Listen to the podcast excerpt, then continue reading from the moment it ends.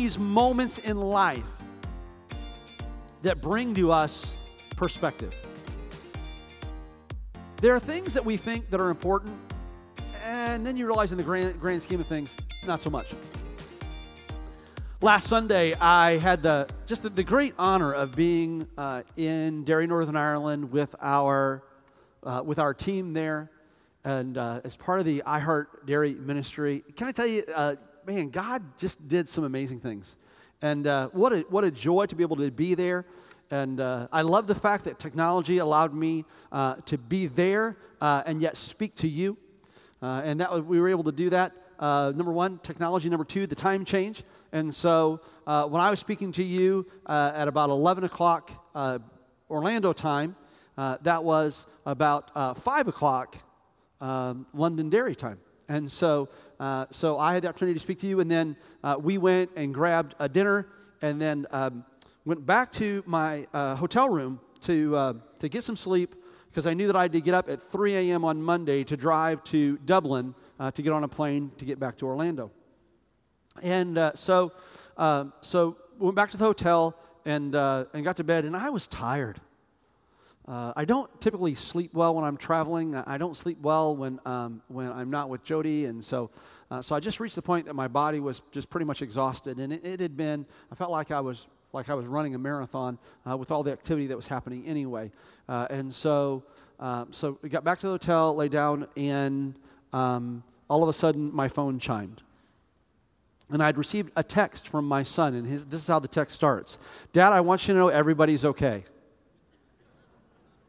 How many of you know that when you hear that, right? When you get that in an email, you get that in a text, you get that in a phone call, I just want you to know everybody's okay. There's nothing good that ever comes after that. True? Dad, I just want you to know everybody's okay. Grandpa won the lottery. That, that, that never happens, right? Dad, I just want you to know everybody's okay um, had an amazing meal, right? It's, Dad, just want to let you know everybody's okay, but we were in an accident. And uh, my, uh, my son Drew uh, and his girlfriend Sierra, they had been at church last Sunday, had gone out for lunch. They were coming back to the church.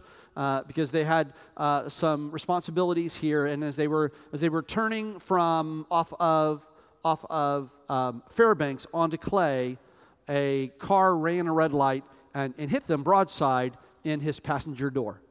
And of course, uh, the beauty of technology is now not only do you get text, but you get pictures. And I see the picture of my son's car, and it'd be pretty tough to describe the knot that suddenly I felt in my stomach. Fortunately, he sent me a picture of he and Sierra standing there going like this Hey, we're really okay. And, uh, and they, they both went to the doctor yesterday, and the doctor can confirm that they're okay. Sierra, Sierra just bumps and bruises. Uh, Drew's got two sprained wrists, and so he looks like a, a serious bowler with the things on both wrists today. Uh, but in those moments, here's what you realize you know what? The car doesn't matter, right? the car can be replaced.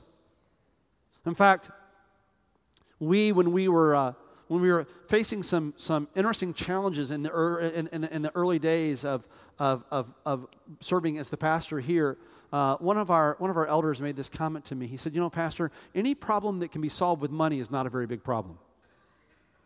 Now, listen, you might be here today and, and you're facing a financial challenge. You might be here today and, and, and you're facing uh, a difficulty in that area, and it might seem insurmountable, but can I offer you this today? Any problem that can be solved with money is not a very big problem. It just isn't. Right? Because we serve this God, Jehovah Jireh, the God that does supply. And what happens is this when you find yourself in a hospital room, when you, when you find yourself in a funeral hall. When, when you find yourself facing those types of issues, you realize that oftentimes what we have focused so much of our attention on really doesn't matter. When I was, uh, When I was just out of college, I was working for this computer company, and my boss had a sign on his door that said this He who dies with the most toys wins. Can I tell you that that made sense to me? And I, man, I passionately wanted to get involved in that race because I, I will confess to you, I am a lover of things. Well, not so much a lover of things, I'm a lover of gadgets, okay? Give me something with buttons, I'm in, right? Dials and knobs, who needs that? Remember back in the day when they had microwaves that had knobs and they had microwaves that had buttons? Who wanted a microwave that had knobs? Give me something that has, I want something that has buttons, something, something that has video displays. I, I, I want the car that has the backup camera with 360 degrees that can, uh, 360 degree view that can drive itself. And, and, and not to where people think, uh, just because I love gadgets, okay? I am a sucker for infomercials. I have bought, I bought the Showtime rotisserie grill. Anybody else here buy the Showtime rotisserie grill? Listen, that thing is magical, right? Because here's the thing you can set it and then, come on, help me. You can set it and then, I know you've seen it. Anybody else buy one of those? Come on, confession is good for the soul. We can start a support group. Here's what was interesting about that. Are you ready? Their whole, the whole spiel on the Showtime Rotisserie Grill was this. It, it's this. It's this wonderful thing. It's got this little LED panel. Of course, that had me, where you can just press the button, set how much time you want, just put your chicken on there, and then you can set it and yeah, so when you get it stamped on the outside of the box, it says, when we say set it and forget it, we really don't mean it, right? You need to set it and then you need to watch it carefully. And then this thing, it, it, it made us sound like a gerbil on a wheel, okay? And it was it was the most annoying thing ever and then when I realized that the amount of time that it took to cook this chicken and the fact that I could go to Publix and buy that chicken for $4.99, you know why they say set it and forget it? Because you're only going to use it one time and then you're going to forget that you ever own it. But it seemed so important to me in the moment. And, and then I graduated from the Showtime Rotisserie Grill to the Magic Bullet. Now, the magic bullet's got to be good. It's got magic right in the name, right? This thing is amazing. And not only is it amazing, it's going to help you eat healthy. And the number of things that you can cook inside the magic bullet. The only thing I ever made in the magic bullet were smoothies. And, uh, and boy, you know, after a while, that magic bullet, it just wasn't so magical. You know, the, the things that we think that are important. I want to be. I, I want to. I want to conclude our series, majoring the minors today, and I want to talk to you uh, about uh, a man in Scripture that he only appears in three places, and in those three places, his name only appears in a total of seven scriptures. Total of seven verses, and yet, I believe this. I believe that his life speaks volumes to us. We're introduced to him in Genesis chapter five. He's spoken about in Hebrews chapter 11 when we're given the list of the heroes of the faith. And then a prophetic statement that he gave is, is recorded in, in the book of Jude. And it tells us this about this man Enoch in Hebrews, the 11th chapter. It says this By faith, Enoch was taken from this life so that he did not experience death. He could not be found because God had taken him away. For before he was taken, he was commended as one who pleased God. Father, let the example of Enoch let it resonate with us today.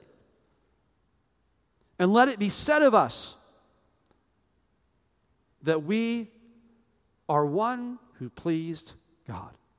Father, I thank you for your word today. I thank you that it is a lamp to our feet, a light to our path. Thank you, God, that we can hide your word in our hearts that we might not sin against you. We commit this to you. In Jesus' name, amen. So let's let's let's get introduced to Enoch a little bit. So Adam and Eve, right? Adam and Eve were in the garden. Adam and Eve sinned and they're removed from the Garden of Eden. And, and, and life without that, that constant presence of God became Adam and Eve's norm. They have these two sons, Cain and Abel. Cain and Abel, sibling rivalry. Cain kills Abel. After Cain kills Abel, we have now Adam and Eve and their sons, Cain and Seth. If you follow the lineages that are in the Bible where it talks about generation to generation, it does not follow the line of Cain. That's considered to be the godless line. Although, obviously, Cain has children, right? And we have a, a world population that comes from Cain. Then we also have the world pop, uh, segment of the world population that comes from Seth, the godly line. And when you look at the lineages that you find in the Bible, it's the lineages of Seth. And if you, if you go down seven from Adam, you're introduced to this man named Enoch. And here is, here is that, that godly lineage that's recorded. It starts at Genesis 5 1. We're introduced to them. Okay? And in Genesis 5 1, it says, This is the lineage of, of Adam. And then it talks a little bit about Adam. And in verse 5, it says this Altogether, Adam lived 930 years. Yes, 930 years. That's a long time. And then he died. Few verses later, in verse 8, it says, Altogether, Seth lived 912 years, and then he died. Three verses later, altogether, Enosh lived 905 years, and then he died. Verse 14, altogether, Kenan lived 910 years, and then he died. Verse 17, altogether, Mahalalel lived 895 years, and then he died. Verse number 20, altogether, Jared lived 962 years, and then he died. And, and, and, we're told about generation, generation, generation, generation. Adam, he died. Seth, he died. Enosh, he died. Kenan, he died. Mahalalel, he died. Jared, he died. And then in verse 21, we get to Enoch. And it tells us this it tells us when Enoch had lived 65 years, he became the father of Methuselah. And after he became the father of Methuselah, Enoch walked with God 300 years and had other sons and daughters, and altogether he lived 365 years. Enoch walked with God. He was no more because God took him away. And then after that, we're told about Methuselah, who lived 960 years, and then you know what happened to him? He died. His son was Lamech, who lived 777 years, and then he died. So, generation after generation, he died, he died, he died, he died, he died, he died, he died. Enoch, he did not die. Okay? Why is it that he did not die? Enoch lived his life in such a way that he had such a connection with God that God said this Enoch, I don't want you to experience the sting of death. And at 365 years of young, God calls him home to his eternal reward. Listen, friends, I'm convinced of this. Somebody that gets God's attention to such a degree that God says, Listen, I'm going to spare you from death, but I'm going to call you while you're alive heavenward. I believe this. I believe that somebody we need to pause and go, Hmm, what's his deal? And I, I, believe this. I believe that as, as we look at the life of Enoch and we look at from these, from these three different areas of Scripture, these seven verses total, what we know about Enoch, I believe this. I believe that there are some principles that we can apply to our life that can shift our perspective and affect our position. And I want us to take a few moments to look at those this morning. Enoch, and, and the example that Enoch gives us of, of living life to its full, of, of living life to its limit, because isn't that what God wants for us? And really, isn't that what we want? You know, my, my boss, who had that sign on his door, he who dies with the most toys wins, really, what he was saying was this I want to live a life that's fulfilling. Unfortunately, he, like so many of us, he was confused about what really creates a fulfilled life. And he was convinced that that fulfilled life would come from his sports car and his speedboat. He's not alone. There were others in that same company that, that their goal wasn't the sports car and the speedboat. Their, their goal was this they were convinced that a life well lived is a life that gets them far up the corporate ladder. I also worked alongside people that were convinced that life was, life was simply meant to be experienced. And these guys, they lived for the weekend. Right? They're the guys that had the tuxedo t shirt, you know, and, and they had the, they, they, they, they, were, they were building that wall of beer cans in their den. And, and, and that's, that's what they're going to leave their children a, a, a, wall of, of beer cans. So, Dad, what did you accomplish in your life? I drank this many different types of liquor in a failed attempt to self medicate because the reality is the life that I was living wasn't as much fun as I thought it would be. And for it to look like fun, I had to be pretty inebriated. Wow, did I just go from preaching to meddling? Whew. We should probably pause on that one, huh? So, what, what makes life work? Isn't it interesting that the higher the per capita income of a community, the higher the suicide rate? Doesn't it seem that maybe our culture is, is chasing after something that is profoundly hollow? And wouldn't we be well served to maybe take a look at what God says about a life that's well lived, seeing how He is the author of life, seeing how He is the creator of this entire concept. And what is it said about Enoch?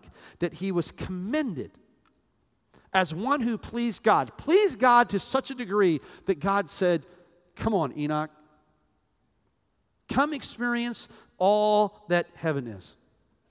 So let's do this. Let, us let's, let's unpack those seven verses of Scripture found in three different places and, and let's see what we can discover about Enoch. Notice this that, that, that in Genesis, the fifth chapter, it tells us this. It says, And after he became the father of Methuselah,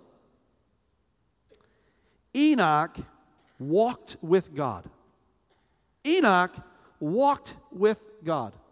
I, I love that. I love the fact that Enoch walked with God. And, and I believe this I believe that there's a significance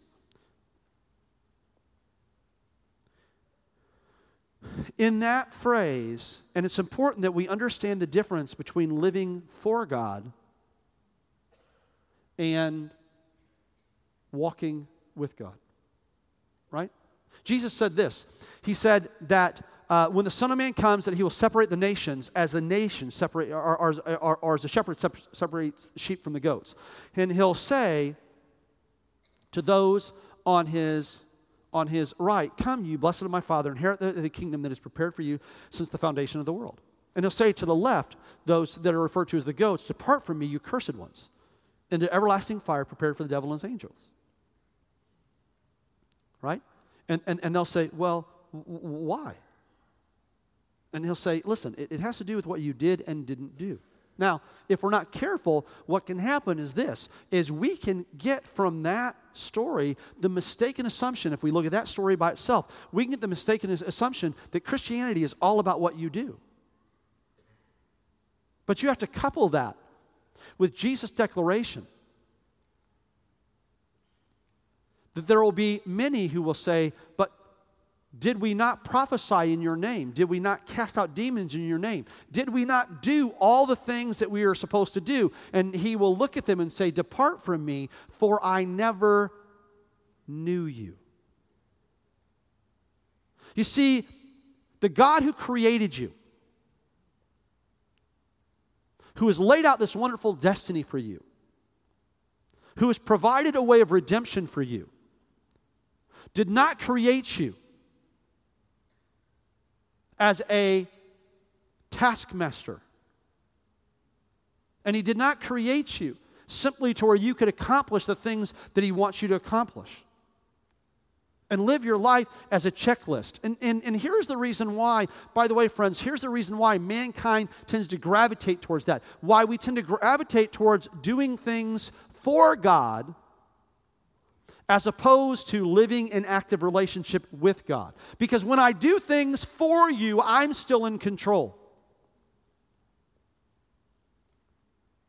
But when I do something with you, there's interaction, there's connection, there's mutuality. And God designed us. Yes, it is true. Ephesians 2:10 says, "For we are his workmanship, created in Christ Jesus to do good works which he has prepared in advance for us to do." But you cannot take that scripture and divorce it from the scripture right in front of it that says this, that is it is by grace that we are saved through faith, not by works. Right? Because we don't want to get caught up in who we are. We're supposed to live our life with an understanding of, of who He is and the identity that we find in Him. And yet, can I offer you this? It is, it is my profound belief that the vast majority of Christendom today does not have a genuine relationship with a living God. We have a cultural connection, and we have a cultural connection, and we live with a mistaken assumption that we're doing all the things that God wants us to do, and therefore we're okay. And listen, that type of holiness, all that does is cause us to be smug. I am better than you because I don't smoke, don't dance, don't drink, don't chew, and don't hang around with those that do. And by the way, if you come from the Pentecostal persuasion, you'll say this I can speak in a language that you don't understand, and so that makes me far more spiritual than you. And so we, we lose perspective on what it is that God is really wanting us to do. The book of Amos, it says this How can two walk together unless they agree on where they're walking? So let me ask you a question this morning Are you living your life for God? Or are you living your life with God? Listen, that's worthy of, of more than just a, a cursory glance. That's worth an, an, an honest assessment, an honest evaluation. God, do I, do I live my life to please the Christian community around you? Do I, do I organize my day in such a way that I can check off the boxes? Or is the is the sincere desire of my heart simply to do life with you. And it said about Enoch that he, it doesn't say that he lived for God, it says that he walked with God. I'm convinced that walking with God, it requires honesty. It requires transparency. It requires intimacy. Requires consistency. How about this morning we allow the convicting work of the Holy Spirit to speak to us in this moment? God, are we both individually and collectively as a church, are we living for you? Or are we doing life with you?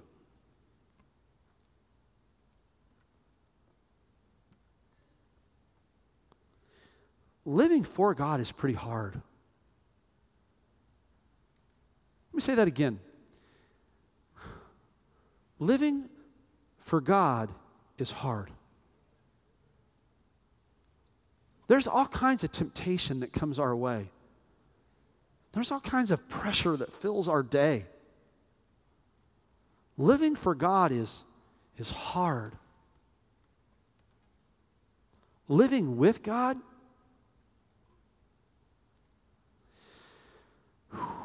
it's wonderfully liberating. It, it really is. I'm convinced that's the reason why Paul said this. For am I now striving to please God or men? For if I'm striving to please men, I am not a bondservant of Christ. Enoch, he, he walked in a deeply committed relationship with God. And, and it, it was out of the context of that relationship that his earnest desire was to please God. Right? That's what it says in, in, in Hebrews 11 5. It says that he was commended as one who pleased God. In that very next verse, it says this For without faith, it is impossible to please God because anyone who comes to him must believe that he exists and he rewards those who earnestly seek him. Enoch's focus was in walking in relationship with God and living to please God. In a couple weeks, Jody and I will celebrate our 32nd wedding anniversary. 27th of July, if you're thinking about getting us a gift. And um, no pressure. I don't know what 32 years is. Um, I think 32 years is Apple products, but um, you can let that sink in. The, um, but I'm, I'm getting to the age now where people ask me, they go, So what's the, what's the key? And I'm going to tell you what the key is. Mark, you can write this down. Okay? I'm going to give, I'm going to give you three. Okay? Number one is this separate cars. Right? Because it seems like in every marriage, one is always early and one is always late. I will not talk about uh, who in our marriage, which one's always early and which one's always late. I will tell you this I'm always early, but I won't talk about which one is always late.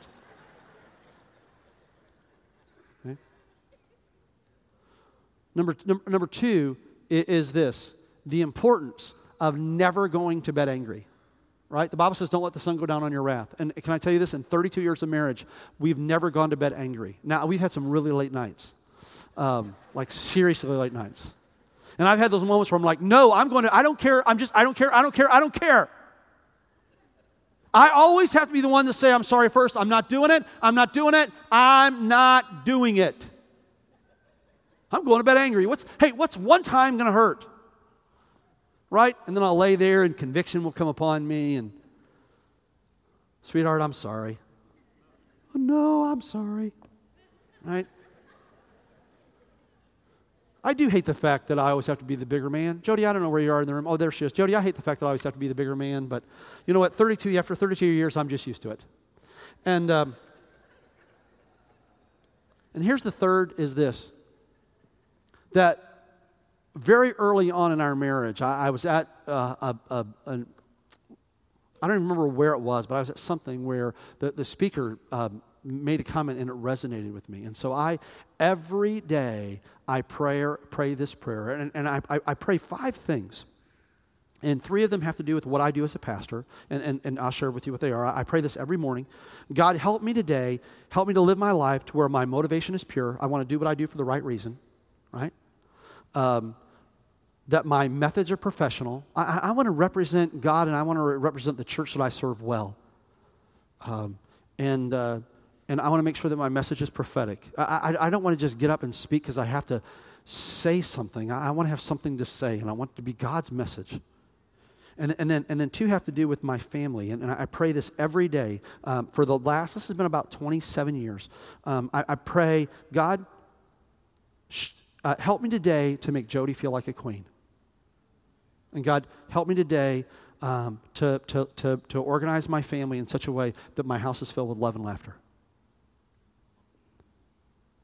I, I, my, my focused intent in, in the context of my relationship with Jody is that I, what I do will make her feel special, that what I do will make her feel like a queen. And can I tell you something, men? For 32 years, it has worked.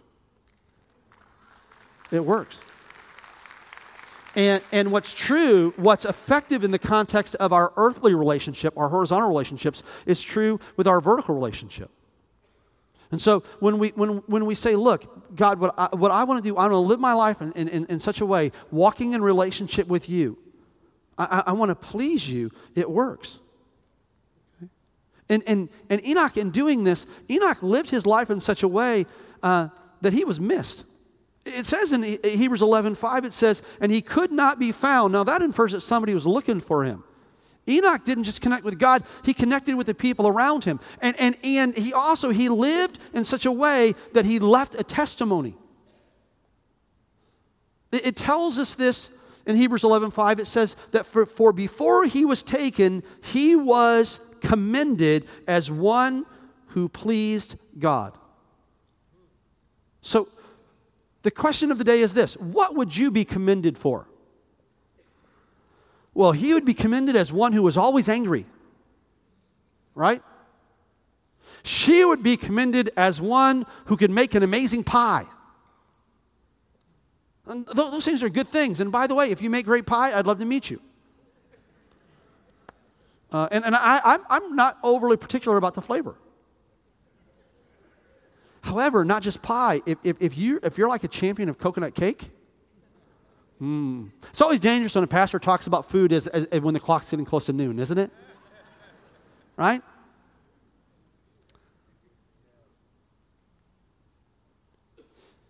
The commendation that Enoch received was this he was commended as one who pleased God.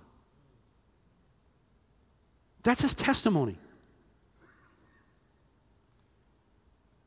God, what, what will they say about me when I'm gone? You know, th- this is where this is where God's challenge to us when He says, "Live your life in such a way that if they want to say something bad about you, they have to make it up." Sure rings true. And Enoch, the testimony of Enoch was this: that he was a man who pleased God. He lived for that which mattered most. And I, am I'm, I'm convinced of this that Enoch lived for the things that mattered most because he lived with the realization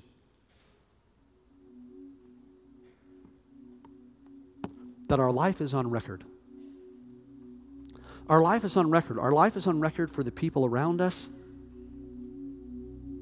and it's on record with God.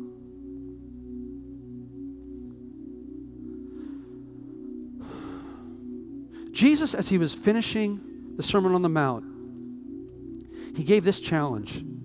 He said, Do not store up for yourself treasures on earth where rust and moth corrupt, where thieves break in and steal. But instead, store up for yourself treasures in heaven. That's an interesting statement. Store up for yourself treasures in heaven. If you read through Scripture, what you'll discover is this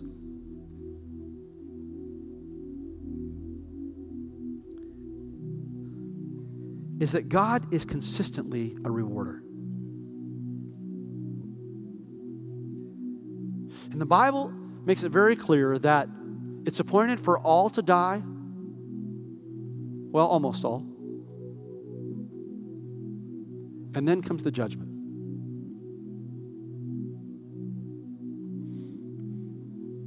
I want to talk to you for a moment about that judgment. It's, it's very important. See, our God is a perfect God. And when He created man, right, we started this morning talking about Adam, right? And then seven generations, we get to Enoch. Two more generations, we get to Noah. Enoch was the great grandfather of Noah.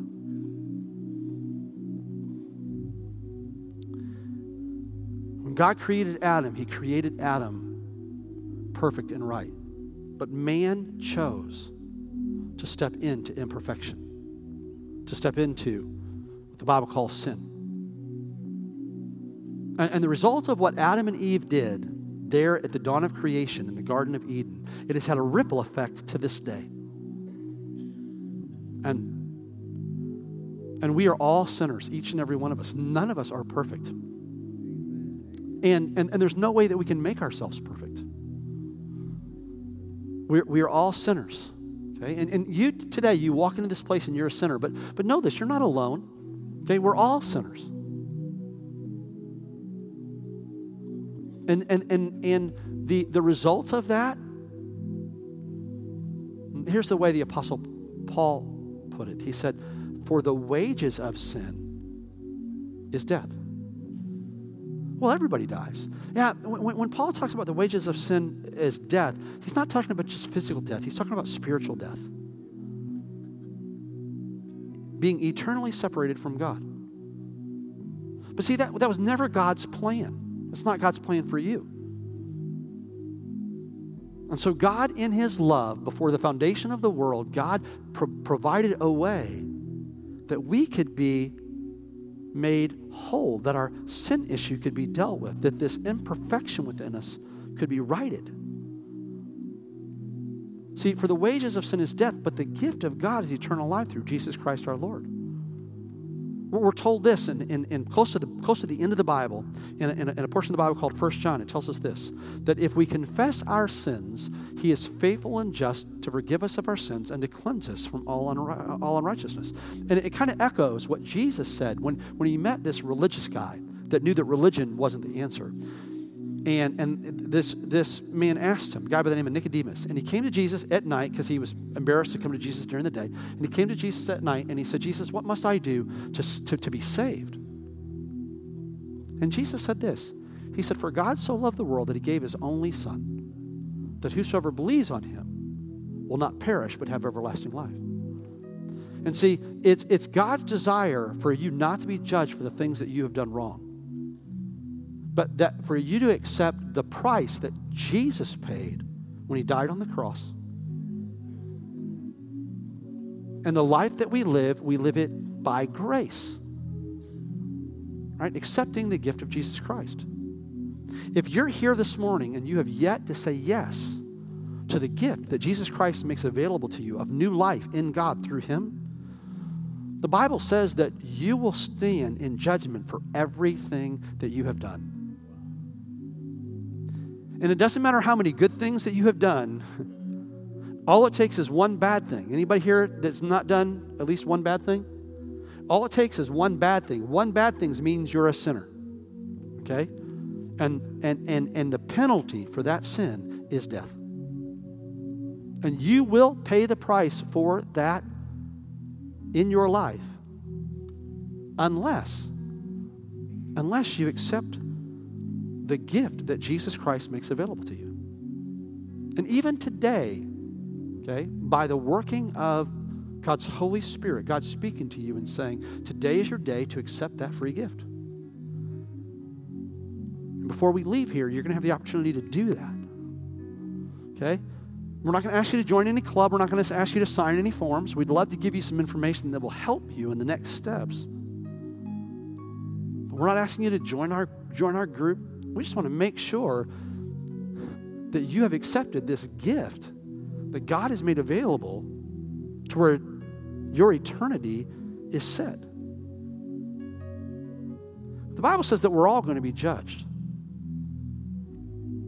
So, if we're not judged for our sin, if we've accepted Jesus Christ, what are we judged for? The Bible says that we'll stand before God and He will judge us for the measure of our reward. Right? It echoes what Jesus says in Matthew chapter 6. Store up for yourself treasures in heaven. Our God is a rewarder, He is a rewarder. We're told that over and over again. The life of Enoch, God said this about Enoch. He says, he, he, he, says, Enoch, the fact that you are one who walks with me and you walk with me at such a level that it's not just evident to me, but it's evident to those around you. Enoch, I, I want to do something special for you. I, I want to. I want to call you home before you ever have to experience the sting of death. Because, friends, that really is, it's, it's reflective of the heart of God, it's reflective of the character of God.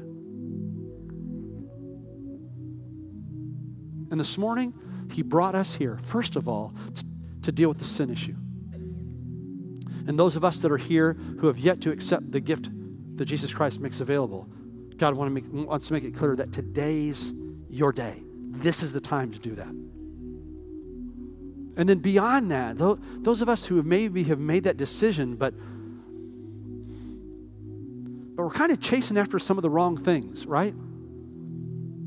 We're, we're chasing after worldly pleasure, we're chasing after worldly position. We're, we're living for God, but not living with Him.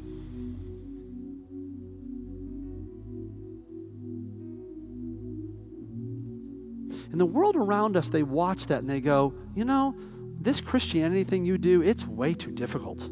Y'all got way too many rules and regulations. I, I, I can't, I can't, I can't deal with that. I go into church, I don't know when to stand, I don't know when to sit, right? And uh, and I just whenever whenever I'm around you, I just I feel judged, and when I go to church, I I just feel bad. What that judgment and that bad is? It's called condemnation. There's an awful lot of condemnation in the world. And I love the fact that Enoch was not condemned, he was commended. And it's not God's heart to bring condemnation on you, it's God's heart to bring commendation on you. Come on. That's the heart of God. Condemnation is the work of the enemy of God, it's the work of Satan. Here's what God brings that I do love, though God brings this thing called conviction. And what conviction is, conviction isn't feeling bad about who I am. Conviction is having an earnest desire to become what God wants me to be. And my prayer this morning is that no one here feels condemnation.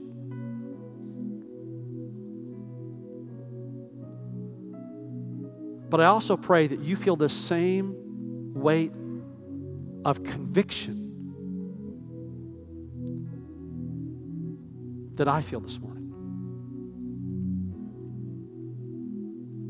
If I were to confess to you, I, I would have to confess to you this that I often get sidetracked in trying to do things for God instead of walking with God. It's so easy to get so caught up in doing the things that I think God wants me to do that, that I lose sight of spending time in His presence. It's easy as a pastor to every time you open up the Bible to be to be looking at, at something that you can share with the people rather than saying, God, let your word speak into my heart today. God, reveal yourself to me today.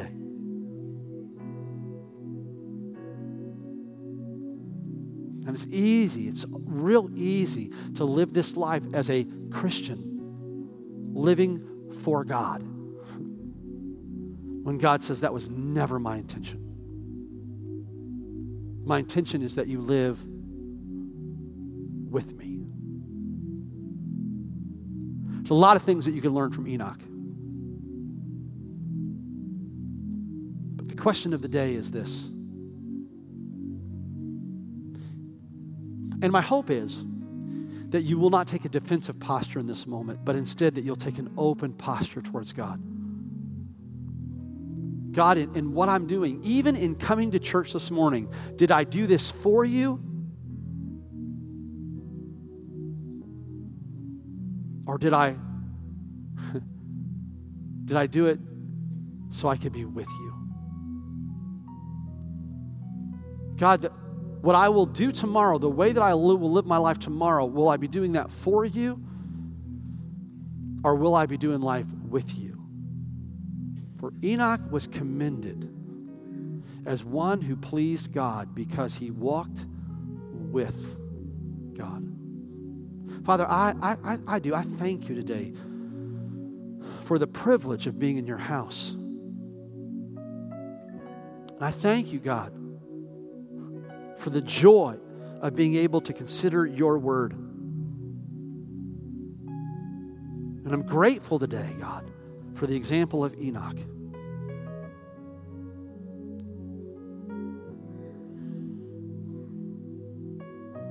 Let, let his life, his life that did not see death, let his life, let it resonate with us in this moment.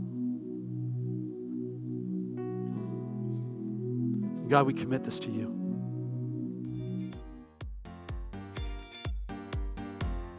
Thank you for listening. We hope you've been blessed by the ministry of Calvary Orlando. we invite you to join us in person at Calvary Orlando for one of our Sunday morning worship experiences each Sunday at 10:30 a.m. To find out more about Calvary, please visit our website at calvaryorlando.org. Here you can find our latest events and ministry opportunities. Thanks for listening, and God bless.